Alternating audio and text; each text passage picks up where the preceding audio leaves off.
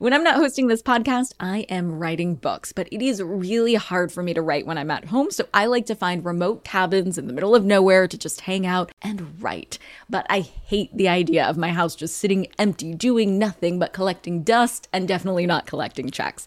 And that's why I'm an Airbnb host. It's one of my all-time favorite side hustles. Other popular side hustles are awesome too, don't get me wrong, but they often involve big startup costs. By hosting your space, you're monetizing what you already have access to. It doesn't get easier than that. And if you're new to the side hustle game and you're anxious about getting started, don't worry, because you're not in this alone. Airbnb makes it super easy to host. I mean, if I could do it, you could do it. And your home might be worth a lot more than you think. Find out how much at airbnb.com slash host.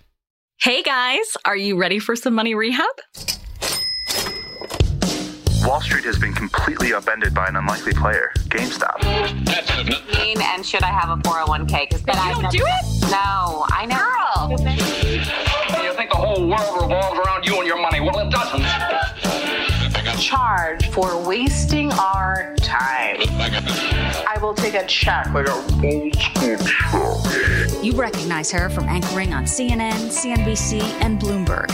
The only financial expert you don't need a dictionary to understand, Nicole Lappin. I've never given birth to a human before, but after I gave birth to my first book, I said, oh, hell to the no, this shop is closed for business for a while. In the same way that a lot of my girlfriends would say after they had their first actual human baby. Then they forget the pain. Then, of course, they go for a second. And so did I. Fast forward, I'm working on a seven book deal right now. You've maybe heard me say that I should have taken book birth control, and I mean it right now, especially as I'm like crowning the fourth one. Thank you very much. And by the way, there's no fucking epidural. Don't get me wrong, though. Being an author is an honor, and it's been a goal of mine for as long as I can remember. But it was far from easy. It started as something I dabbled in on the side, and quickly it took over all of my career focus and energy. By the time I signed my contract for Rich Bitch, I had four rejected book proposals. One of them was actually called Making Bank, which would have been terrible, dead on arrival. One signed contract that I had to get out of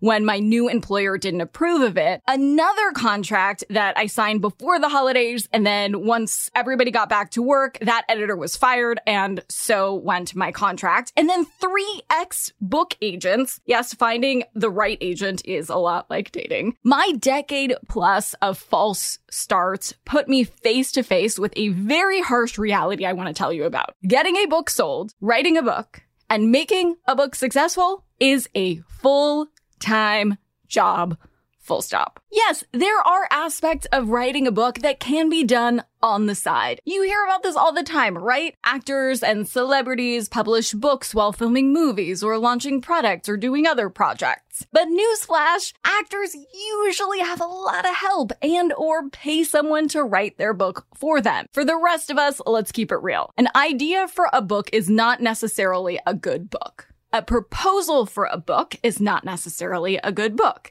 And even a finished book is not necessarily a good book. And here's the shittiest part of all. A good book isn't necessarily a successful book. I am the number one proponent of having a book that expands your brand to a wider audience. It can be a good, if not great, marketing tool. It's definitely a good platform. And yes, it's something you can tell your grandkids about. But before you go down the book writing road, you have to know exactly what you're getting into. So here's a letter I wrote to my younger pre-author self so that you can learn from her mistakes. Dear twenty-year-old Nicole, the book world sounds glamorous. It is not. There are a million books online, in stores, and in the library. But for every million books there are, there are ninety-nine million rejections. And you may be one. You will get rejected.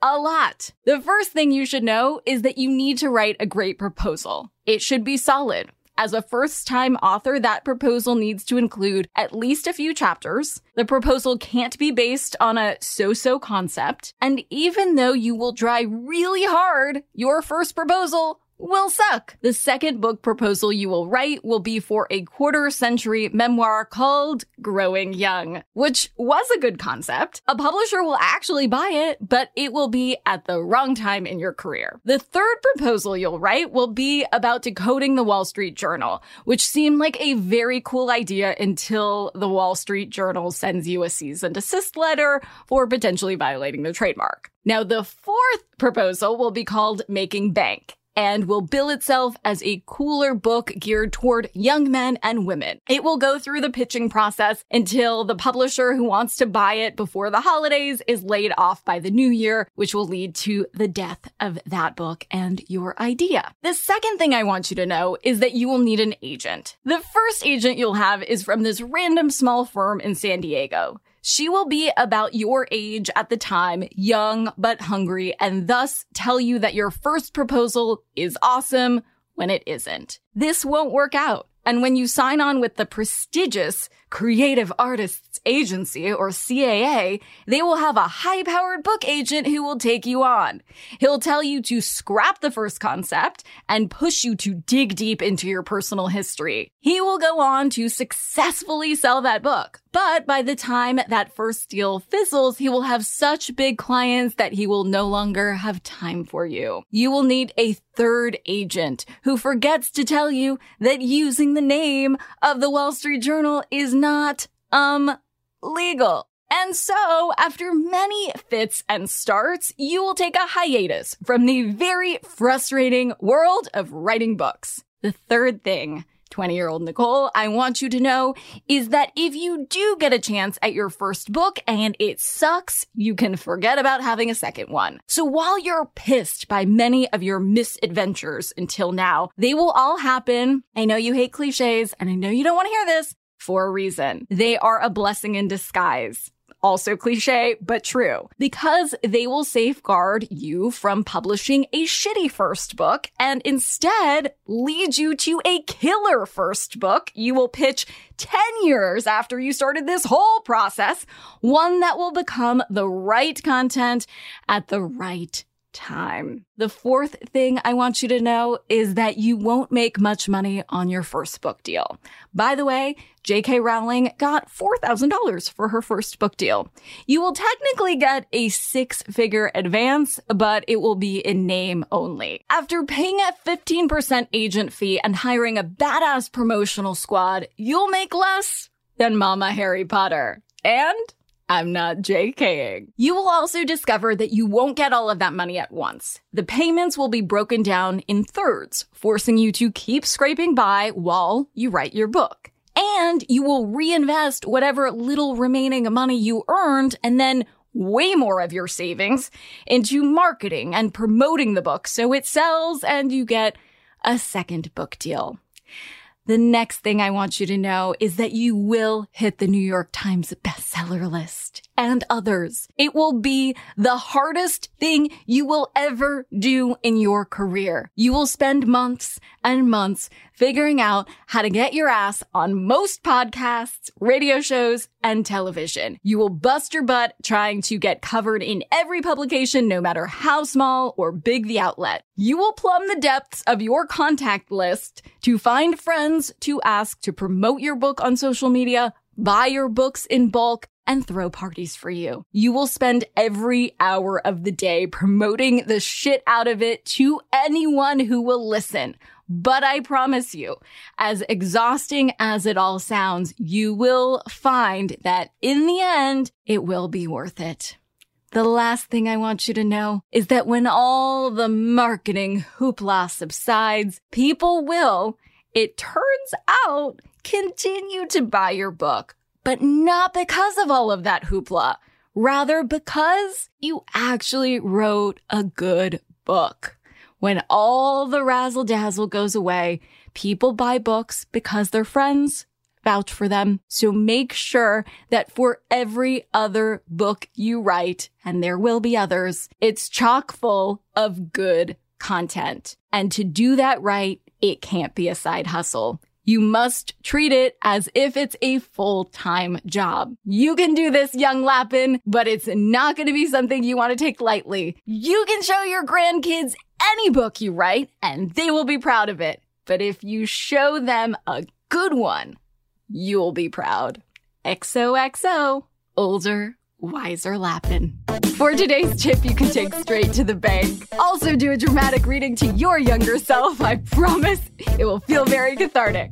But also, when you're evaluating potential side projects, you should note how many hours a week the project actually demands. Once you reach that final tally, you need to ask yourself, with that time commitment, is this really a side project? Or is it a full-time project or a full-time job? Can you pull it off with all the other commitments you have? If you're truly looking for a side hustle, choose the path that will make it possible for it truly to stay on the side, and take some advice from the wise Lappin that I am today. A book is not a side hustle that stays on the sidelines. Money, money, money. Money Rehab is a production of iHeartRadio. I'm your host, Nicole Lappin. Our producers are Morgan Lavoie and Mike Coscarelli. Executive producers are Nikki Etor and Will Pearson. Our mascots are Penny and Mimsy. Huge thanks to O G Money Rehab team Michelle Lands for her development work, Catherine Law for her production and writing magic, and Brandon Dicker for his editing, engineering, and sound design. And as always, thanks to you for finally investing in yourself so that you can get it together and get it all.